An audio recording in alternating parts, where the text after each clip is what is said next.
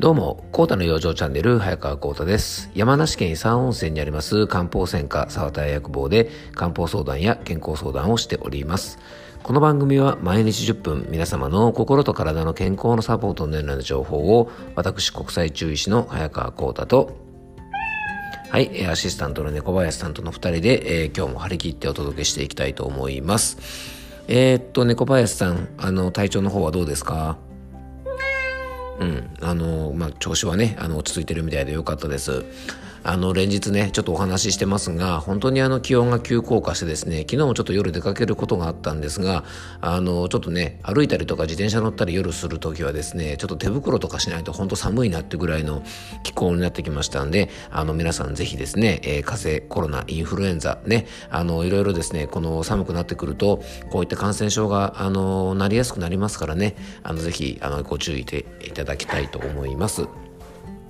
で、えー、っとね、今日はね、ちょっと実はあの、ラジオ番組の収録に行ってきまして、あの、以前もね、何回か、あの、ちょっと出ますよなんて話はしたかもしれませんが、えー、っと、僕のね、お店の割と近くにスタジオがあるですね、FM 富士山というですね、まあ、FM 局に、あの、今日はですね、ちょっと仕事の合間に、あの、行ってきまして、えー、ラジオ番組の収録してきたんですが、えっと、この番組はですね、伊藤博野さんというですね、えっと、シンガーソングライターの方がパーソナリティをやっている番組で、あの、子育てをしながらですね、ね、えー、歌手の活動をしたりとか、あと、えっとね、音楽スクールね、あのー要はボイストレーナーみたいなお仕事もですね、え、ー、と、やられたりとかですね、本当多方面にわたって活躍されてる方なんですが、あの、その伊藤博乃さんがですね、え、ー、と、番組パーソナリティをしながら、あの、女性の皆さんとかですね、ご本人が、いろいろ興味があったりとか、役に立つような情報を番組の中で紹介していくというですね、え、ー、と、番組なんですが、そこにですね、えっと、まあ、漢方的なというかね、体の内側から、まあ、あの、スキンケアをしていこうなんていうことをテーマにですね、ちょっとゲストで呼んでいただいて、えー、お話をしてきました。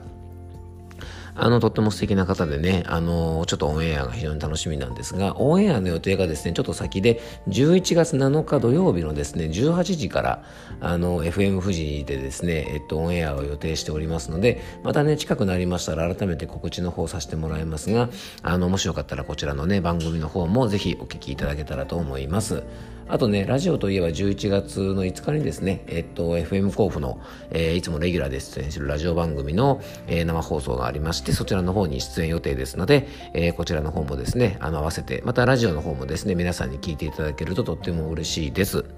あの、ツイッターとか、ツイッターの DM とかですね、あの、まあ、ちょっとリンクにコメントいただいたりとかしてですね、また番組の感想とか、あの、何かね、こうネタにこういうこと話してくれなんてことがあったら、またリクエストいただいてもね、あの、すごく嬉しいです。よろしくお願いいたします。はい、えー、猫林さんもね、熱くなんか、あの、お願いしてますので、ぜひ皆さんね、聞いてくださいね。はい。えーとですね、今日は何のお話をしようかなと考えたんですが、まあ、秋というとですね、まあ、いろんな秋がありますよね。食欲の秋とかですね、読書の秋とか、スポーツの秋とか、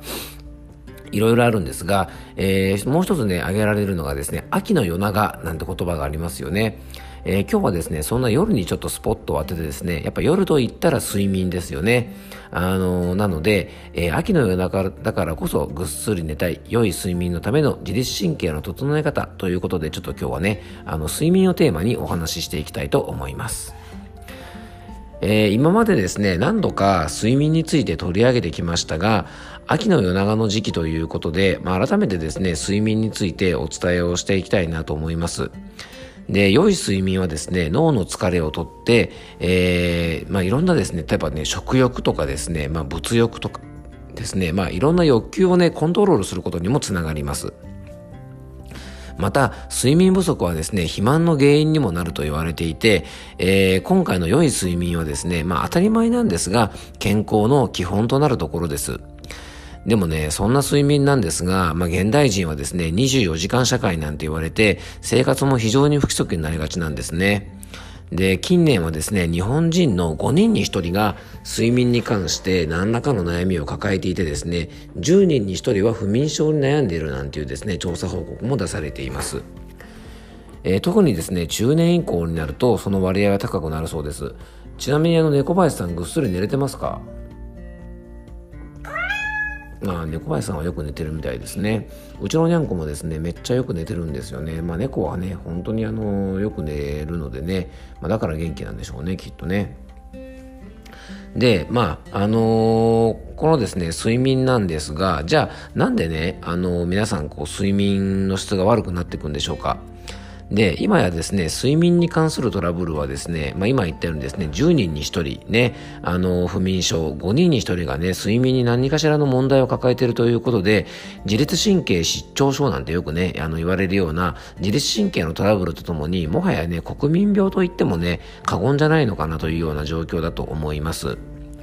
で、今多くの方が睡眠に関する薬剤をですね、処方されて服用されているという事実もあります。要は、病院で、えー、抗不安薬とか睡眠薬とかをですね、えー、処方されてる。まあ、これはですね、他の先進国に比べるとですね、ベンゾジアゼピンっていうですね、言われるような系統の、まあ、代表的なですね、睡眠導入剤とか抗不安薬のですね、日本国内の処方量が、えー、先進国、他の先進国に比べると非常に多いことも分かってます。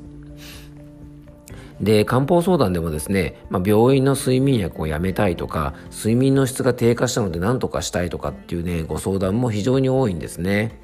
で、あとですね、他の不調が主訴で、まあ、あの、ご来店された方、例えば全然睡眠とは関係ない症状でご相談に来られた方もですね、よくよくお話を聞くとですね、結構あの、睡眠に関するトラブルがあったりとか、何かね、今併用してる、まあ、病院でもらってるお薬ありますかなんてお話聞くと、結構ですね、睡眠に関する薬剤を服用してる方がですね、これね、結構驚くほど多いです。はい。このね、寝るっていうですね、まあ、僕たちにとったら、ごくごく当たり前に感じてるもの、ね、当たり前のこと、寝れるなんてことは、もうある意味ね、あの、寝れてる方からすると当たり前のことなんですが、こういったことがですね、えー、うまくなかなかできてないという方がね、非常に多いのが現実なんです。で、どんな病もですね、原因ありで結果ありということで、じゃあ、どうしてね、あの夜寝れなくなってしまうのか、睡眠の質が悪くなってしまうのかということを考えると、えー、対策も立てやすいですよね。で、ここでまず2つね、原因をご紹介したいのですが、まあ、基本的にはですね、眠れないのは自律神経の乱れというものですね。えー、このね、眠気というのは、まあ、疲労困憊になればですね、えー、ね、なれば朝でも昼でも結構眠気ってありますよね。疲れれば要は眠眠くなります。これはね、要は休息をとって体のメンテナンスをしなさいよというですね、体が指示を出すような眠気です。で、二つ目がですね、夜だから寝なさいよというですね、体内時計の働きによる、えー、眠気です。人間の体はですね、25時間周期の体内時計によって一定のリズムを持って活動しています。で体内時計はですね、朝の太陽の光を浴びることで、ほぼ24時間周期に調節されていますが、まあ、遅寝遅起きとかですね、不規則な食事とかが続くと、次第にこのリズムがずれてきて、睡眠リズムを壊してしまうんですね。これはね、ある意味現代人特有の生活リズムの乱れとか、社会環境の変化、まあこれ夜勤とかね、そういったものが多いっていうのも一つの原因として考えられる。このね、えー、まあ時差ボケみたいなものも、えー、睡眠がね、乱れてしまう原因の一つです。まあ、こういう働きが低下するとですね、えー、夜だから寝なさいよという指示がうまく出なくなっちゃうんですね。で、この二つの原因はですね、要は自律神経の乱れで、自律神経が乱れて疲れてるから寝なさいよという指令がうまく出にくくなっちゃうというね、不眠の原因と、あと体内時計がずれてしまったり弱ってしまうことの原因。まあ、この二つの原因が、例えばね、同じような環境で仕事していてもですね、症状が出る人出ない人がやっぱりいますよね。じゃあこの違いというのを考えていくと、きっとね、あの、不眠の解決につながるような、えー、話ができるんじゃないかなと思います。これも結論から言うとですね、基本的には体の弱りが原因だと思います。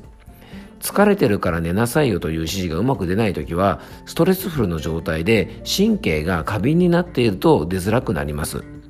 えー、ストレス過多になっててですね、あの、やっぱ身を守らなくちゃっていう気持ちが強く出たらですね、おちおち寝てられないですよね。で、ストレスで神経が過敏になり、物音とかですね、ちょっとした尿意も起きてしまったりしてね、寝ることができなくなっちゃうんですね。そして体内時計と関係が深いメラトニンというホルモンはですね、昨日の番組でもちょっとお話ししたですね、体内で作られるセロトニンというものがね、その元になるので、え体の弱い人とか弱ってる人が不眠になりやすいというのはですね、こういう体の仕組みがあるので、ついついやっぱり不眠がちになってしまうんですね。ですから、えー、もうね、あのセロトニンというものがしっかり働けるような体づくり、これね、昨日の番組でお話ししてますので、えー、ぜひね、昨日の回を聞いていただいたりとか、あと僕のノートでですね、結構詳しくこのセロトニンのね、活性化については昨日のね、あのノートの方に書いてありますので、えー、ぜひですね、こちらの方もね、合わせてご覧いただけたらというふうに思っております。これがね、あの自律神経のね、あの乱れを整えることにもつながりますし、ひいては不眠症のね、対策にもつながると思いますので、ぜひですね、今日はちょっと不眠の原因についていろいろお話をしましたので、えー、そういうところからですね、ぜひあの不眠の原因をね、整えていって、えー、快適な睡眠を取れるようにね、えー、気をつけていっていただけたらというふうに思っております。えー、ぜひですね、えー、秋の夜長、ね、もうぐっすり、すっきり寝てね、あの、快適に一日を過ごせるような、えー、状態にですね、ぜひしていただけたらというふうに思っております。えー、今日も聞いていただきありがとうございました。どうぞ素敵な一日をお過ごしください。